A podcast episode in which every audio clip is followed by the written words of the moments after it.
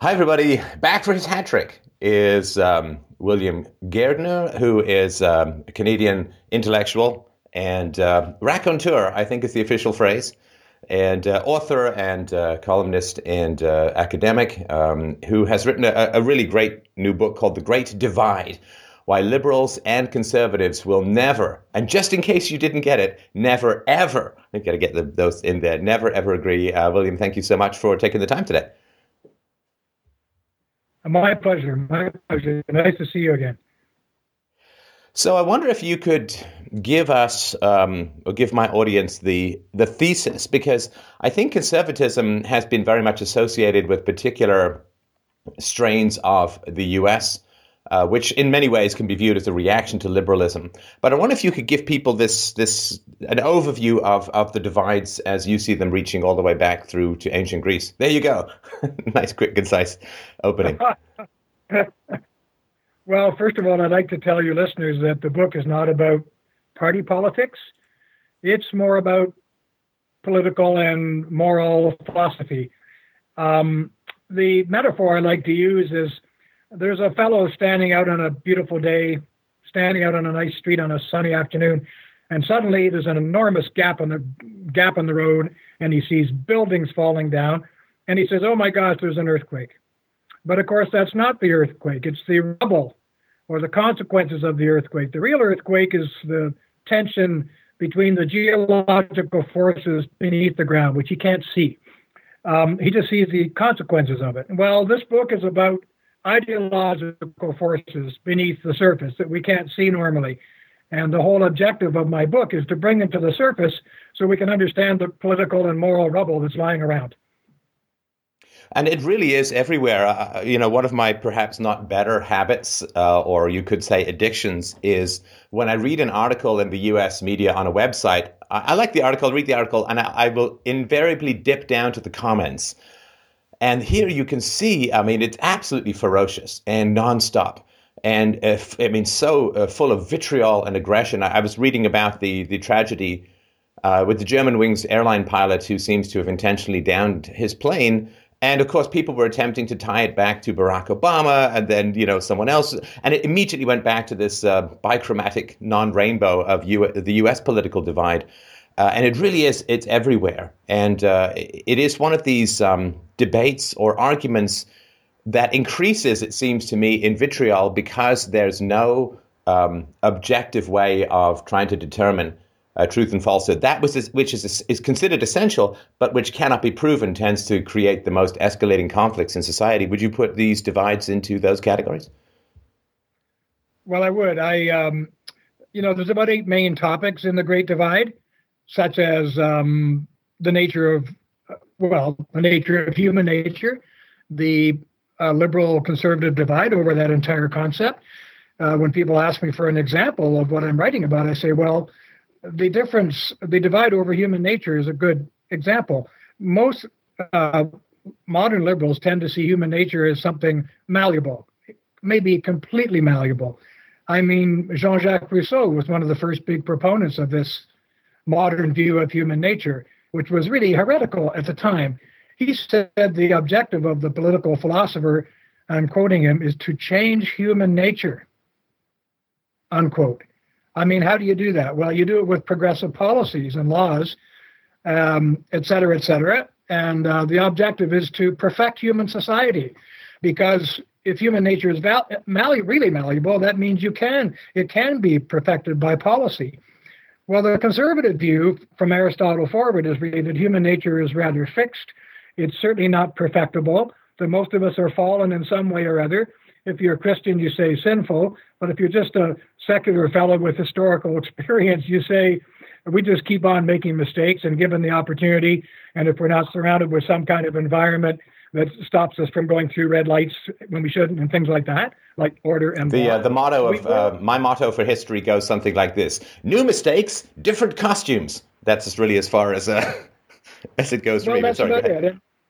Yeah, okay. That, so maybe that's the modern Aristotelian view.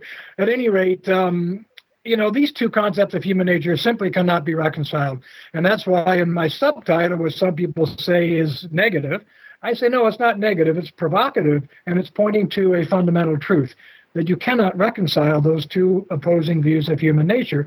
It's the same with the opposing liberal and conservative views of democracy. That basically has a more temporal element. For example, ask a modern liberal who even thinks about it, what does what does democracy really mean and what should it mean? The typical modern liberal will say, well, it means it's got to do with the will of the people, the will of the people now, like expressing their will, making laws that lead to a decent society and, and living under them by consent. Uh, a typical conservative will say, well, I don't agree with you. It's not about now. It's about past, present, and future. I mean, Edmund Burke put this in his own phrase, which I'm quoting imperfectly, when he said that democracy was really about those dead, those living, and those yet to be born. And what he was introducing in that concept was the nature of democratic obligation. It's not just about the will, it's about our obligations and duties to those who died for us, to give us the country that we have, to those who surround us, because we need to live with them without killing each other, and to those future citizens uh, uh, to whom we ought to be leaving some kind of some kind of inheritance of a good society, uh, rather than what we're doing now, which is leaving them a ton of debt that they have to pay off. Well, and I I think one of the foundational arguments uh, within the book, which I agree with for what it's worth, is that when s- sort of radical materialism carves out free will and carves out morality, ethical choices, the, the pursuit of eudaimonia or excellence, moral excellence, which was at least the ancient Greek uh, ideal. When you when you carve that out in society, you have to have some way of. We, we all need to make decisions individually and collectively, and when you carve out free will and ethics, you end up having to replace it with something. Uh, and whether that something is the will of the majority, which has been frankly terrifying for most thinkers throughout history, there's nothing more dangerous than the mob for anyone with a couple of brain cells to rub together, or you have to substitute something like uh, the social good or you know uh, the the will of the world spirit in the Hegelian sense.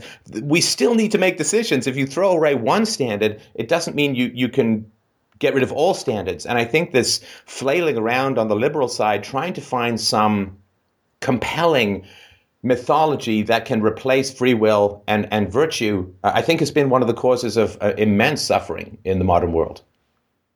Um, I think it has too, and it's interesting to trace it back to its earliest roots. As you know from reading this book, uh, Stefan, the in the first part, I try to do a simple sort of anatomy of liberalism. Like, uh, how did it begin? I mean, I'm thinking mostly of North America, and how did how did it get us to where we are today? I'm, I'm not suggesting my analysis is unique, but I will say I haven't really seen it before. The first part of it, I talk about virtue liberalism. Obviously, to anybody who reads the history of it all, the first American pilgrims and the first Canadian pilgrims who came to these countries were all uh, deeply committed Christians. I mean, you couldn't find an atheist because they probably hanged most of them before they got to our shores. But at any rate, they were deeply religious people. Uh, over time, it didn't take that long. I mean, we're talking about the Declaration of Independence era. The philosophy of John Locke was what was taken on board. Society was becoming more secular, more diverse, as the saying goes these days. Religion was more or less falling into the background. And because people wanted to avoid religious warfare uh, on the new continent, which the original pilgrims felt would be their new Jerusalem, um, okay, as soon as that became kind of a faded ideal, the idea was can we go to something like self interest, property rights, individual freedom, under a rule, in other words, what they call liberty under law? I mean, you know all this. So, liberty under law was and property rights were the uh, ideal, mostly taken from the work of John Locke. Uh, Jefferson summed it all up in the Declaration of Independence, which he basically today would be accused of plagiarizing from Locke. And that's what we would say, because almost every word was Locke's philosophy. That lasted for quite a while, 150 years maybe. It served uh, uh, America in particular very well. But people gradually began to see that it wasn't enough. As some uh, pundit remarked, it's not enough to say that the rich and the poor alike are free to sleep under park benches. You know, we need something more than that. A free society is not enough. We need uh, to stop talking about getting people to the starting line together because obviously a lot of them really screw up after that. What about getting them to the finish line together? Well, this change in philosophy brought about other enormous changes. Today we call it statism or collectivism in its various guises. The idea then was by using the power and the force of the state, you can make people equal not only at the starting line but also at the finish line. Let's use the power of the state to do that. Well, in my analysis, this meant that modern liberal democracies were no longer liberal in the oldest classical sense. They were entering or taking on board a fundamental contradiction because you can't have the force of government uh, making everybody equal and also bragging about its foundation and liberty at the same time. So, what modern statists have done, and I'm not saying it was done as in leading an orchestra and all that, it was kind of like an invisible ideological conductor of the orchestra. What happened was they decided, I say they, there's no they there. This evolved, mutated, if you like. They split the body politic into a public and a private body. What would the public body be? Well, the public body would be in places like Canada, well, we'll give you all equal access to medical care. We'll give you all welfare if you deserve it. We'll do this, we'll do that. In other words, social programs coast to coast will get you all to the finish line together. But they worried about pe- people would be bitching about the loss of freedom. So what they did was say, well, we'll give you all your bodily and sexual freedoms. You can have abortion on demand. You can have all the you can have all the gay rights you want. You can transgender. You can have pornography, even in the finest hotels in the country, for ten bucks or whatever it is. You know, no problem. So I saw a relationship between these two things. Once once the powers that be split the body, almost everybody said we're freer than we ever were because they were enjoying their sexual and bodily freedoms and they confused them with real freedoms and they forgot about the traditional and customary political and economic freedoms and the intensive regulation which have virtually permeated uh, the political body of every modern democracy. And the best place we th- see this, of course, is in unsustainable, um, permanent um, national debt, which simply can never be paid off. We will never pay these debts off without sinking our societies. So well, and that, that goes back to um, yeah, what was Trudeau's famous statement in the 70s? The government has no business in the bedrooms of the nation. But I, th- I think it's really hard to make an argument that a freedom is a freedom if it requires subsidization through others. Freedom of speech is one thing, forcing everyone to pay for my newspaper, like for me to run a newspaper and publish a newspaper, that's another thing. And I have no particular objections to personal sexual freedoms. However, when the consequences of bad decisions in the, those personal sexual freedom arenas are, are, forcibly subsidized by other people in terms of abortions, in terms of treatments for STDs, in terms of uh, subsidies for uh, people who get divorced and, and end up uh, on the uh, wrong side of the tracks. So f- freedom is supposed to come with an associated level of responsibility. You know, as the uh, as the ancient proverb has it, take what you want and pay for it. But when you have these social programs in place, and democracy seems to be the mass delusion that you can vote somehow out the consequences of bad decisions, vote them into the ether, and print money and borrow money and and make money out of nothing to to uh, to cover up people's bad decisions. It's not freedom. Uh, sexual freedom is not freedom if other people have to pay for the consequences of your bad decisions. Well, I agree with you, and you and I have lots we agree on, and some things we don't agree on. I probably depart from your standard in some respect because, for example, um, I object to um, the government in Ontario, which uh, this is very recent here, uh, to their sex ed program where they're teaching uh, six-year-olds that a- anal sex, for example, is something normal and nice, and if it ever crosses your mind, you should give it a try all that sort of thing, I think is is abominable, and so I do resist. I feel that whether we like the standards or not, no society in history has ever survived without some kind of set of, I say, freely assumed shalls and shall nots. There must be some kind of boundary, some kinds of conduct, standards of conduct, principles of behavior that we share. This is like a language. We share our moral system like a language and we speak it. We are speakers of that system. Um, but when we go to radical individualism, unfortunately, because that's how I started, but I now I see that when we go to radical individualism, we end up with a situation where egalitarian courts at the top can virtually uh, batter their own civil, free civil societies to pieces with egalitarian uh, programs such as we have been discussing coast to coast. Um, they do that by removing the sorts of privileges that people have created for each other in their families, in their churches, in their radio stations in their corporations. And they say, no, no, you can't have those privileges. Everybody's got to have that. So they don't take your privileges away. They just give them to everybody at once, subsidized by the government. You know, they remove the taint of privilege by turning everything into a handout. Well, that means they also get rid of the intrinsic value and um, sense of honor which people have attributed to these privileges. I'll just give you an example. Take the uh, country as the highest award for courage and bravery in battle. Well, someone could complain and say, I deserve that award. I should have one too. You know, gimme, gimme, gimme. The government says, you know, I, am exaggerating, of course, but the government says, well, let's give the uh, highest honor we have for courage to even to cowards. You can see the right. Look at your eyebrows. See, you can see the immediate effect would be to um, devalue uh, the symbol. And I feel that this is what egalitarian governments are doing in attacking privilege, uh, freely assumed uh, privileges in all the free associations of civil society. But radical individuals are also doing it. One of my dearest friends is a liber- radical libertarian, and I say to him, Gene, I say, you are feeding us into the hands of the state. Why do you say that? I so I say, well, because your interests, your philosophical interests, are contributing to the atomization of the social molecule. Families, uh, civil associations, voluntary groups that have gotten together to do whatever it is they do.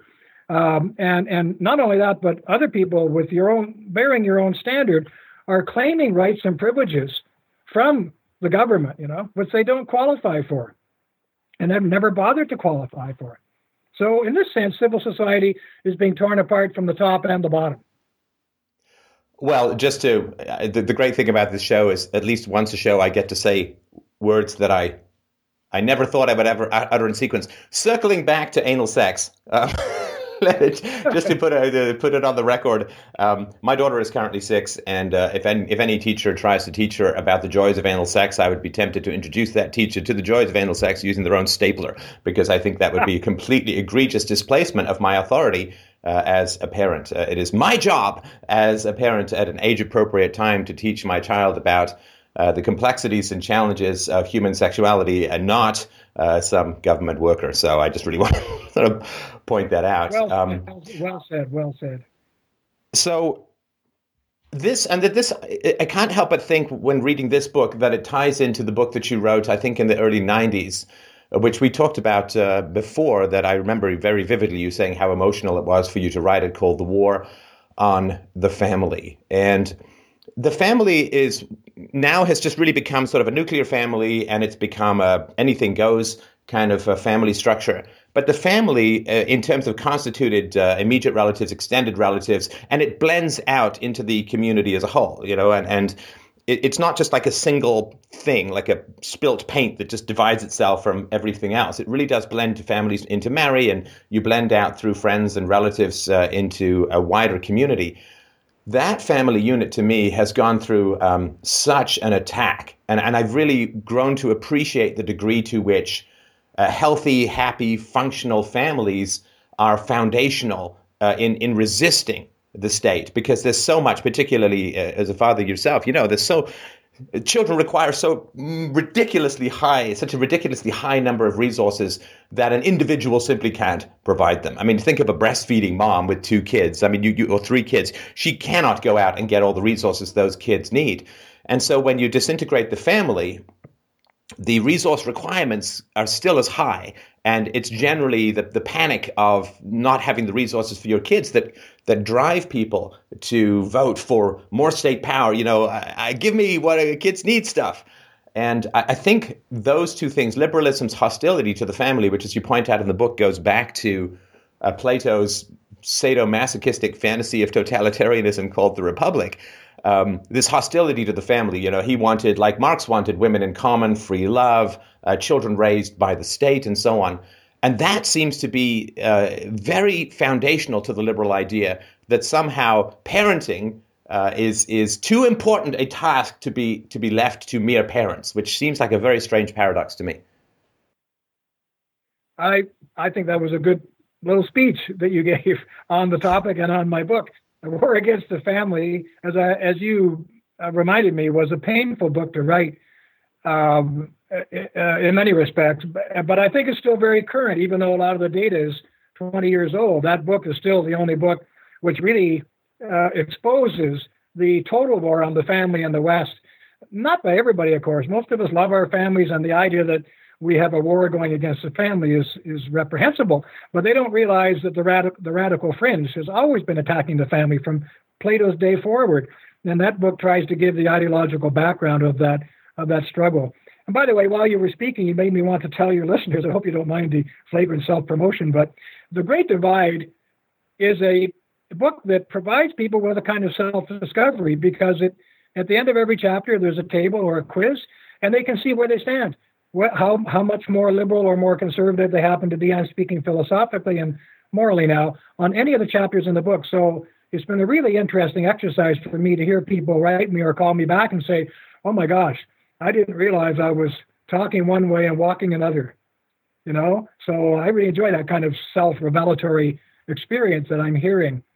And um, okay, back to back to the back to the family. Well, I think um, it's a topic which obviously touches everything. And if you ask me, which in a way you did, I, I would say that the the the the freely associated, voluntarily formed family, the, the married mother and father living together with their dependent children, is an ancient institution. It's the first political society, as Aristotle uh, informed us so long ago, and it has always been the enemy of radical planners, socialists, uh, always been an enemy of what the French call l'état dirigiste, et cetera, et cetera.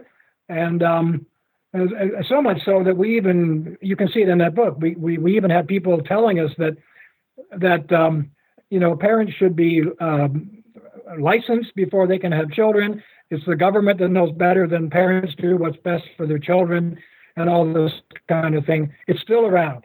That's what Kathleen Wynne is doing in Ontario with her sex ed program. She's basically saying, you folks don't know what you're talking about. We do.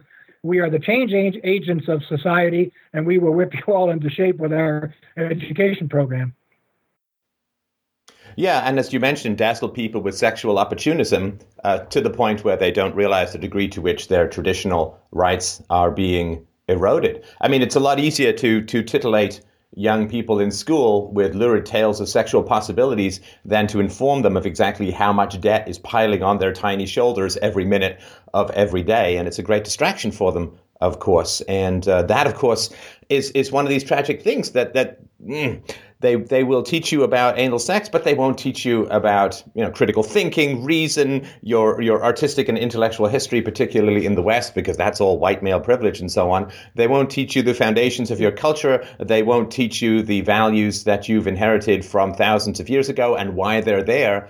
Uh, it is very much um, a very surface uh, manipulation uh, which again is, is the idea that human beings can be rearranged like Legos to just become whatever it is that you want. And whenever people try that, you know, from uh, Sparta to, to the French Revolution uh, to all of the horrors of, of uh, left and right wing totalitarianism of the 20th century, you say, ah, human nature is incredibly malleable. We can do anything we want with it. And when human nature or people's fundamental drivers and incentives, the biological reasons why we're at the top of the food pyramid, when that fails to cooperate, they just you must escalate. You don't ever say, well, the theory doesn't work, so I guess we'll scratch it and, and go back to something else.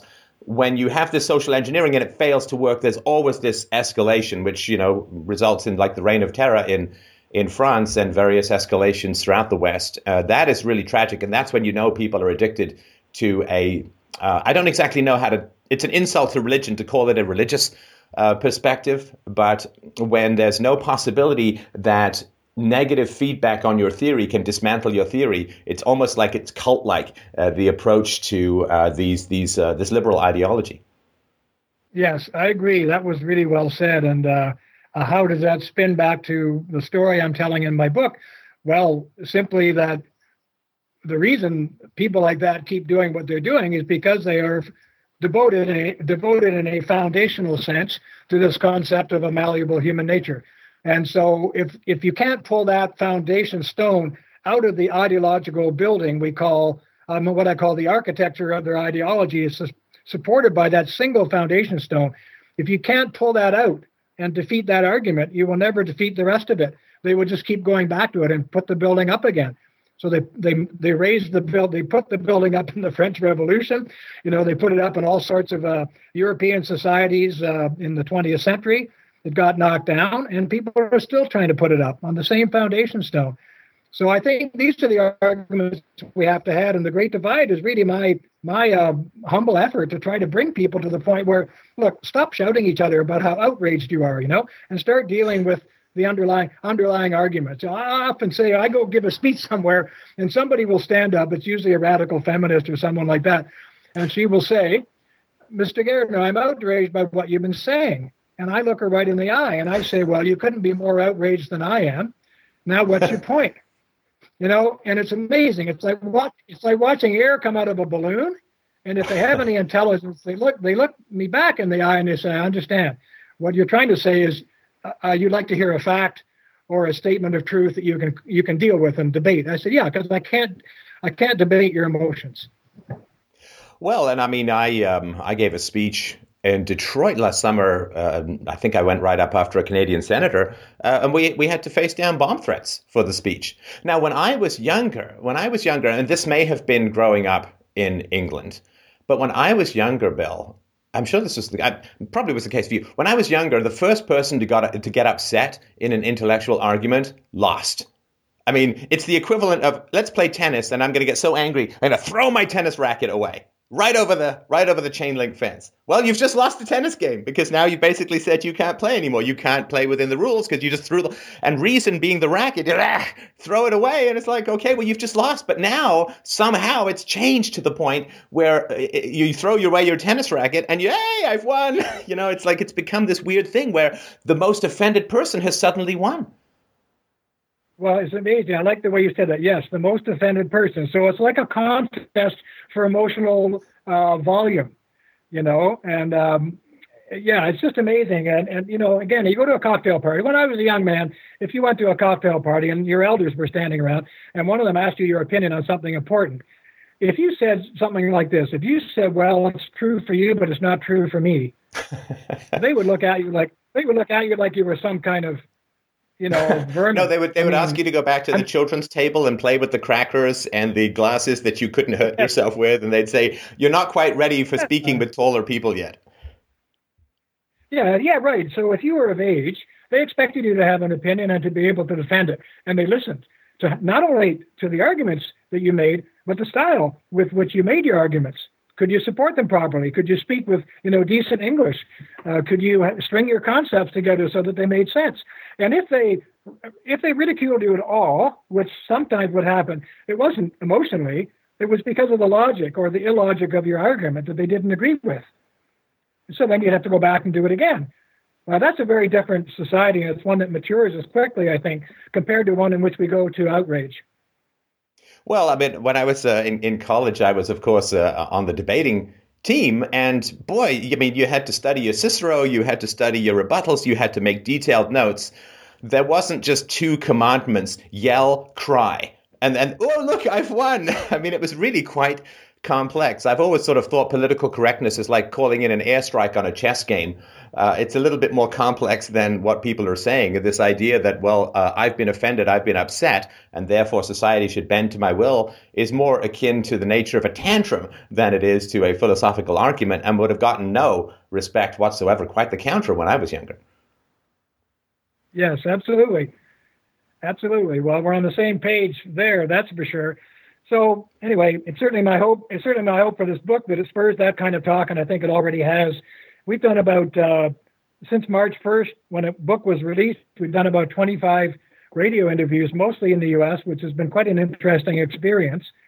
Um, some of them are deeply Christian stations, which we don't find so often in Canada.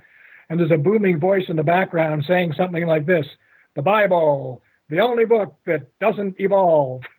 and I, okay, ready, we're heading. Actually, I think linguistically that's not quite true. Uh, from the sort of ancient. Aramaic and Hebrew, I believe there's been quite a bit. But let's let's talk about that because um, the religion doesn't come up a huge amount, at least uh, on my show. But I, I have talked about it more recently, and my growing appreciation for the pro-family, pro-children in particular values that religion has uh, helped to or is, is working to help to transmit across the generational gaps. So there is generally this idea that on the liberal side, it's much more secular. In other words, their deity happens to be the state. Uh, and uh, their religion happens to be sort of this empty headed deterministic environmental materialism. Whereas on the uh, conservative side, uh, there's more religiosity, there's more free will, there's more ethics, uh, and there's more you are the consequences of your choices, not only your environment. While, of course, as you point out in the book, twin studies don't deny genetics and sociology doesn't deny environment, but they're scarcely uh, the towering inevitabilities that those on the liberal side point out. So, where do you see the role of religion in these two opposing elements? Well, I guess uh, I, in my book, I, a couple of times I made the statement that I believe morality sits on top of religion, and politics and political philosophy sit on top of morality. If you're good, and I know you are, at, at deconstructing the systems created by most philosophers in the world, you usually find that they are some kind of more intellectual echo of an underlying moral system. You know, Christianity uh, tells us we all have moral freedom. Well, what was Immanuel Kant about if not about moral freedom? You know what I mean? That sort of thing. So philosophy tends to echo its underlying moral substructure. Um, so in that sense, I'd say religion um, has been at the foundation of all civilizations. I don't think there ever has been a wholly secular civilization which has survived. The only thing that got very close to that was the French Revolution, probably. And then, in a way, the Germans tried it uh, before and during the Second World War. These societies have always collapsed because they simply surrender the notion of a transcendent good and they uh, surrender the notion of some kind of natural law which is beyond the positive laws of humans uh, to which we can aspire so that we can make the state better, so to speak, and make ourselves better. When we lose that sense that there's some higher uh, self to which we can um, at which we can arrive through self-discipline and self-reliance and self-scrutiny, uh, I think it all comes down then to power. Uh, it comes down to uh, who's the most persuasive uh, in the political system. In other words, who's the most powerful and has been able to uh, get a hold of the levers of power and shape us according to their own vision of the good.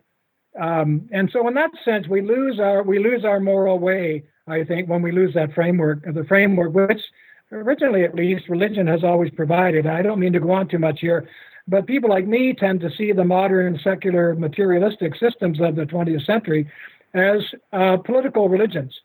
Uh, okay, so the, the hard wiring of Christianity was that there's a kingdom of heaven to which we should aspire, and religion should help us get there. Uh, the hardwiring of the secular materialist is the same, except we're building the kingdom of heaven here on earth and not in the afterlife. Other than that, and I think that's why people like Eric Voegelin describe these uh, uh systems as political religions. Well, uh, except uh, political religions more on the style of uh, uh, Islam than on the style of Christianity. Christianity, at least uh, post Roman Empire, has tried to spread itself by the word, whereas other religions try to spread themselves, not all, but other, some other religions try to spread themselves by the sword. And the state, of course, has a monopoly of coercion in a geographical area. When you have a religion called the state, you are automatically uh, a very uh, uh, violence prone individual because uh, you will not go out and proselytize among those who are unbelievers in your religion. You will instead pass laws and round them with police cars if they should disagree. And I think that's one of the reasons why uh, I've really become much more critical of uh, secular um, idealism as opposed to religious idealism, at least in the Christian Western tradition. Religious idealism is, you know, I'd really like to convince you how to get to heaven, but if you don't want to, well, God gave you free will, so that's fine. Whereas uh, for secular idealism, it's do it or gulag. Uh, that really tends to be the trend, which is um, incredibly dangerous. I mean, if my neighbor believes in, in Thor and I don't, uh, you know, we can probably both uh, chat over the neighbor, uh, over the fence about our um, respective uh, garden patches. But if my neighbor is uh, a communist uh, and he gets his way, um, I'm going to have a very bad time of it indeed. And I think that's where the secular religion aspect doesn't encompass just how dangerous secular materialism is if you take out God and replace it with the state. Yes, and that's what I meant when I said those who seize the levers of power and force us to do things their way. Um, you put it very well. That's exactly what happened in the 20th century. And um, I should say, God forbid it happens again. You know, we've had enough of that, but nothing prevents it. If you have no transcendent standard of the good to which you can point, nothing prevents it at all. It's all a matter of power. Now, of course, many of the great critics of modern uh, secular democracy have said that that is the way we're heading our own softer way. We don't need machine guns for it just now, uh, and we don't need the gulag, you know, to lock up our dissenters. But we do have human rights tribunals and these kinds of government agencies. I, I should share with your listeners. Um, when I was a young man, probably 18 or 19, there was something around called Life magazine. It was a large format, you know, a great big centerfold when you opened it up. And I'll never forget one day I opened it up on my knees and there was this enormous photograph of Tiananmen Square in Beijing. And there was a million students there, all dressed in exactly the same uniforms, exactly the same little black pillback, uh, pillbox hats on, and all waving Mao's Red Book over their heads. And I turned to my mother and I said, Wow, I said, you have to feel sorry for these kids. They're my age and they're completely brainwashed. Look at this. I was shocked. And, and I never thought in my whole life that we would see anything even close to that in our country. And in fact, George Jonas, who's a very well known Canadian journalist who escaped from um, uh, Hungary to come to Canada in the 50s, when I asked him about this, he said, Bill, he said, it was like a disease. And we fled the disease to come to Canada, he said, but it followed us. Yeah, no, and I, I mean, we only have to look at Mark Steyn's experience uh, uh, through Maclean's to to get more of just the kind of chilling effect that this can can have. Now, one thing I think that I'd like to chat a little bit more about is evil, uh, which is I, I, talk about evil on on my show, and and I uh, get these reactions from people like. Um, I'm, I'm talking about voodoo or, or some, some other form of superstition. And in sort of perusing how people are responding to you give this guy uh, to, to return to this um, fellow who crashed the plane in Europe into the Alps and killed killed 150 people, including himself. And there are, of course, these two narratives. And I, you know, when I was reading through your book, uh, I, I, thought of these two narratives. They really showed up in, in reviewing this. And one of the narratives was brain chemistry. You know, he was mentally, he had a brain chemistry imbalance and he just didn't get the right medication. Like he had a, some sort of uh, illness, some sort of disease, uh, for which there is no moral component whatsoever. Like he can't, he can't just be an evil guy. He's got to have some brain chemistry imbalance. It's like diabetes. There's no moral uh, component to it. And yet there were also people who were like, I hope he burns in hell forever. In other words, they reacted to this murder suicide with 149 unwilling victims uh, as a grave moral evil. And um, I think that the relationship between evil is kind of found i think you touch upon it in your chapter on morality but i think it's quite foundational to these two different worldviews. If you don't believe in evil let's put people in charge because human beings are perfectible. But if you believe in evil then giving people power is the great invitation to serving uh, some very bad elements uh, in the human psyche. Yes again well said. I think it's first of all hats off to you for even bringing the topic up. This topic is simply not discussed much these days. Uh, in the same way, I often say to my friends, I can't remember the last time I saw a really serious um, editorial in a major newspaper on the importance of human liberty. It just doesn't happen. You'll see it on rights. You'll see articles on rights all over the place and how we need this and we need that and we deserve this and we deserve that, but very little on liberty. Certainly nothing on evil unless you're dealing with a deeply Christian theological journal or, or, or, or something like that. So yeah, I think it. I didn't discuss this much in my book, but it's certainly latent in a number of the chapters. Um, this idea that um, that human beings are not perfectible. Uh, we are fallen in many ways. We are certainly corruptible. That if we're not surrounded with or imbued with what Aristotle called a, a second nature, then uh, watch out because uh, there's going to be evil. It can start with what seem to be very small things like bad manners in children foul mouthed people. We go to a hockey game to watch my nine year old grandson play, and right next to me, there are these kids not much older using the foulest language. Well, I have to go over to them and say, hey, cut it out. You know, first of all, it's a public place. Secondly, even if it weren't, You know, what kind of young man are you going to grow up to be speaking like this? And so on. But, so but on. so, well, sorry to interrupt, but this is I think this is part of the civil society that's been lost with the welfare state, which is you actually went over and and I do this periodically as well, just intervene where I see people behaving badly in public spaces. It's not the most comfortable thing to do, but it seems to me it's like your minor contribution to making the world a place you want to grow old in and, and, and have a civilized society continue. And this is something that when you don't when you fail to recognize that there is evil and that we all have a responsibility on making the tiny course corrections to those around us to keep us in the straight and narrow rather than you know the path to perfidy then we, we give up and we just and we hope that somehow arbitrary rules or more rules are going to save us from this. So now, of course, there's this ah crazy guy crashed plane. Sorry, it's just such an illustrative example, but there's like crazy guy crashed plane into Alps. Now, my first thought is okay, so I, that's a very evil action, and um, was there no one around him who saw that he was having significant problems with his ethics? And um, his his uh, fiancee said that she saw particularly immoral actions. He'd had an affair apparently on his fiancee for five months. That's pretty nasty. But his aunt said, "Oh no, everything was perfectly fine. He was nice. He was wonderful, and so on." And I think that the, these these massive evils are the result, to some degree, of of people not giving course corrections earlier on in life. And if the family can't do it, then it should be other people as well. But now all the people are saying, well, okay, so now we need to change medical privacy laws. We solve that so that the doctors can say to the airline he was crazy. Or you know, now we have to have more people, uh, two people always in the cockpit at any given time. Like in, because people aren't taking responsibility for helping everyone around them become good, we just have to have more and more and more regulations to the point where we can't even breathe air anymore. I, I like to see you get so worked up. It's a serious topic. Uh, and it's funny. Uh, I'm going to have another sip of coffee just in case I need another one of those. yeah. You know, yesterday I was having an internet uh, debate with some friends. Well, we did it over our over our cell phones. You know, uh, firing arguments back and forth. And I used the quotation from Ed, Edmund Burke. I was talking about something, other, and I said, "Don't forget Edmund Burke's great statement. He said the only thing necessary for the triumph of evil is that good men do nothing." And there was a bit of silence following that. And then I, I wrote back and I said, you know, he didn't say that good men had to do bad things. He said all they have to do is nothing.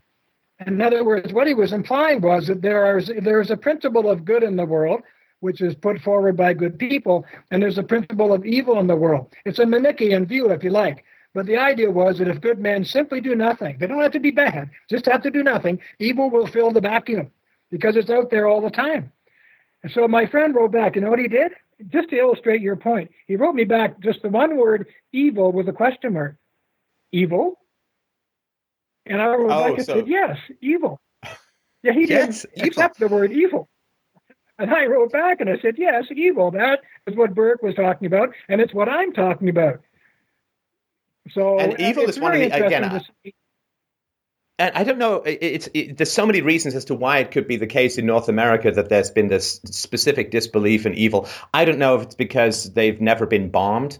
You know, uh, my, my family, you know, half German and half uh, Irish British, and um, so uh, my mother was born in in Germany in the 1930s and uh, had a very very bad time of it as a child. And um, you know, my one of my uncles was on a bombing raid over Dresden that that killed my mother's mother, and I mean, th- there was a great uh, evil. I'm not saying that everyone in my family, but there was a great problem with evil that, that sort of was transmitted through my family, like the the close to Christendom suicide of the 20th century in Europe. I think gave a lot of Europeans a very strong sense of uh, that there is a great danger called evil that could wipe out not just our civilization, but with the advent of nuclear weapons, life on this planet. That evil has become desperately a desperately risky and dangerous virus in society. And yet, you know, and I sort of I remember in in in, grad school, uh, I was at U of T, and bringing the question of evil to bear. Again, people were just like, it's like I was talking about being abducted by a space alien rather than getting the transmissions of the fight of good and evil that's really been constant throughout human history.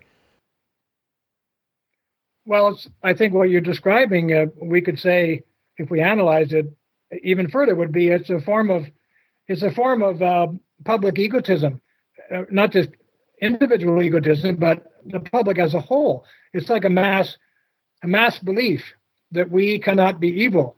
that we are fundamentally good because we are fundamentally malleable in our human nature. We can rely on the state to make things better. We will arrive at the perfect society someday and that kind of thing if we just pay a little more in taxes and hire a few more people. I, I just did an op-ed piece, by by the way, which is being published in a on the big American political website down there. I forget the name of it now. I just got news of it a few minutes ago, but it's about this very thing. And in the article, I was talking about how we are all these Western democracies are becoming what I call tripartite states.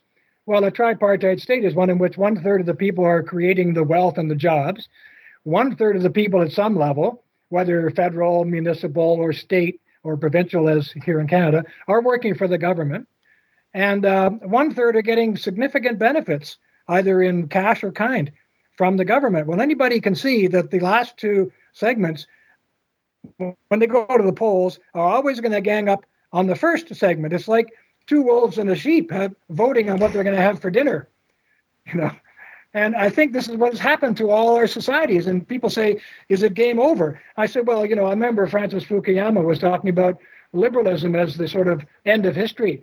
uh, in what I always thought was kind of a good title, but a misleading one because history never ends unless the world ends. But classical liberal democracy, uh, rather modern liberalism, modern liberal democracy, as he was describing it, was not the last stage. But what I'm calling libertarian socialism may be, because we have sufficiently stunned the people with their own self gratification and their own sexual pleasures that they simply don't care about overregulation and taxation. They would rather go get on their pornography screen or their whatever it is they're doing, or you know, run down the street and have a tax-funded abortion if they have, uh, oh my God, you're pregnant and let's get rid of it, and all this sort of thing. Those are our preoccupations um, now, and not our fundamental political, economic, and and um, all those other kinds of freedoms that that we used to enjoy. So I think we have there been a, uh... by our own there is there's a, there's a tragic phenomenon in the among the young. Oh, it's so great being of an age where I can say among the young. Uh, what what what? I should have a monocle. I think like some sort of monopoly piece, but. And it's you could sort of term it pastophobia, and I don't know if it comes out of technology, where like yesterday's technology is always bad, uh, and you know the movies that were shot in the 40s are you know, grainy, and you know, gosh, that orange look of the black of the color movies in the 60s. Everything in the past is just worse, and everything in the future is just better. And of course, you know, with regards to technology, yeah, I agree that you and I would not be having much fun doing this interview over um, yogurt cups and string. Uh, and so there is a, a sense in which preferring things in the present and future makes sense in certain circumstances, technology in particular. But the idea that the past has valuable lessons accumulated through really ugly human experiences to teach us. Um, uh, uh, the economist Murray Rothbard used to sort of refer to this as the great relearning because he would go and visit communes in the 60s um, and everyone just sort of lived together and bathed communally and then they all got lice. And it's like, oh yes, that's why we bathe separately and, and have soap and so on. And and there was this great relearning of things that had been accepted as valuable in the past for thousands of years. You know, you need two parents to raise a child. Whatever you subsidize, you get more of. Whatever you tax, you decrease. And if you subsidize the responsibility, you'll get more of it. And if you tax responsibility, you get less of it, and so on. These lessons, which have been really painfully accumulated uh, through uh, through human history, the idea of going back to the past because people say, oh, yes, but in the past, women were unequal and there was slavery, so there's nothing of value. Everything must be about the present and the future. Uh, and I think that um, one, one of the lessons that I got out of your book is that, um, yeah, let's circle back. I mean, not there were mistakes in the past, but there may, in fact, be more mistakes in the present. And the past has a, a very important lessons to offer us. It doesn't mean we accept uncritically everything in the past, but it does mean that we can't just push on uh, as as if there was no accumulated wisdom from history. Well, interesting to hear you again on that score, Stefan. I, I've often thought, uh, and you're getting me excited about it again. I've often thought it would be great to do a book called Judged by History. We are always judging history. We write books about the past, as you say, we, in which we judge our forebears, usually negatively very seldom do you read a book in which someone is judging them positively. But I would like to see a book written by for example, an expert on Aristotle, an expert on Jesus, an expert on um, uh, on Aquinas, an expert on um, uh, whoever, you know, uh, writing about us. In other words, the book would be written about us from their point of view, and we would be filtered through their mindsets and their expectations for how we should be behaving. It would be an interesting book. So, Judged by History would be the title. Yeah, if you could get a window into the future, what would you like and what would you be appalled by? And I think they'd be fascinated by the technology and they'd be appalled at basic statistics like in America in the 1960s, 97% of kids were born into in wedlock. And now among certain segments of the US population, it's it's uh, below 50%. And they would say, wow, that's like only 50 years or so. Uh, what an incredible change, and for the worse. And um, we just don't track any of this stuff, and be, but we'll have to live with the consequences for a long, long time. I think so too. And as you know, in the first part of the Great Divide, there's that chart. My friend Donnie just uh, last week said, "Oh boy," he said that chart on libertarian socialism, like what has happened in the last 50 years, is worth the whole book to me. He said because I was just shocked at the change from the 1950s to today in every one of these areas. And I, you know, I would really recommend this because, uh, I, I, mean, my audience covers a, a pretty wide gamut of of um, perspectives. Uh, but I oh, uh, really, you know, if you're not what called a conservative, which is an unfortunate phrase, um, uh, but um, uh, rooted in, in history, I think would be probably a better but unwieldy phrase, is that re- reading a book like this is a very exciting challenge. I sort of get the same experience when I read something uh, by Charles Murray, which is like, wow, this is really challenging stuff, but the data and the arguments are very, very hard to resist. You know, and th- there's nothing that you know, like a blade is sharpened against a whetstone, and intelligence is sharpened by surprising but well-founded opinions. And that's why I just really urge people to read uh, this book. And uh, we'll put a list, of course, of, of books and links that people can get uh, from you because you've got. I mean, and also, I mean, not to be overly complimentary, but it's really, really well written. Uh, it's engaging. Um, you know how to drop a, a, humor bomb alongside a truth grenade so that the truth goes off with less noise. And um, it's it's witty, uh, it's engaging, it's challenging, uh, and it's uh, very well researched. And uh, so I, I, just really want to recommend that people get a hold uh, of a copy of this book. It's always a delight when you come out with something new. now, I guess you know, having just finished a book, it's sort of like asking a woman two minutes after labor, "Hey, do you want another kid?" But um, do you have anything sort of cooking on the back burner for future projects? You know, Stefan, uh, right now what I'm trying to do, and and I know your show is going to help with this. I want to get the book moving. I feel it's going to be kind of a self-starter once it gets going. But shows like this, radio shows, TV, whatever, and this op-ed article, which is coming out soon, uh, are going to get it moving. I hope it just takes off because I feel that Western civilization, but even if we just focus on America and Canada now, has been sinking, sinking below the level of kind of decent debate, and we need to bring it up. And if if if this book only does that or contributes to that, I will be extremely pleased. But I must say, I'm 74 years old now. I was getting a little tired as the deadline approached, and there were two uh, chapters I wanted to do which I didn't. One of them was the chapter on the family, um, which I will include if we go to a second or third printing. I will put it in this book and expand it a bit. And the other thing, which I think is absolutely essential, is a chapter on the liberal conservative divide over the whole question of rights, which uh, which must be aired because I think we've gone rights crazy, and this has been almost parallel parallel by the degree to which we have surrendered self reliance and uh, all that all that sort of thing, which uh, we all grew up on and uh, are now seeing so little of in our surround. Oh, no, I hear you. I mean, rights have become a form of uh, involuntary servitude in that what everyone clamors for must in coercively be supplied by someone else. So it becomes a very win-lose. Rights were supposed to be win-win, and now it's become very much a win-lose. It's a kind of, you know, there's five bucks on the table and everyone's got a gun and a, a hand. it's like, ah, and, and whoever wins, everybody else loses. Yes, well, in our country, unfortunately, well, like in Canada, the Charter of Rights and Freedoms has encouraged uh, that tendency and one of my complaints in this book is that these kinds of documents have ennobled, uh, have um, uh, not ennobled is not the word I'm looking for. They have encouraged enabled. the courts, uh, enabled, and encouraged the courts to take a lead role in what our own Supreme Court justice calls um, improving democracy. So uh, that tendency has infantilized our legislature. We have politicians who simply will not raise an issue until they run it by the judges.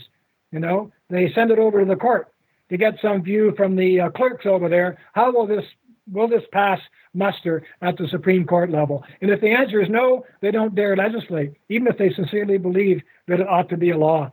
So we're being run by judges. We have a bureaucracy, no longer a guarded and limited democracy, which we used to have. And the same is true in the USA, where this whole business of um, judges uh, reading meanings into written documents, which were never put there by their founders and were never intended to be there by their founders. In fact, would have, which would have appalled their founders, uh, is the modern trend in all the Western democracies. And I, I just don't know when the people, the sacred people, are going to wake up and realize that and fight back. And I hope my my book uh, enables them to do that.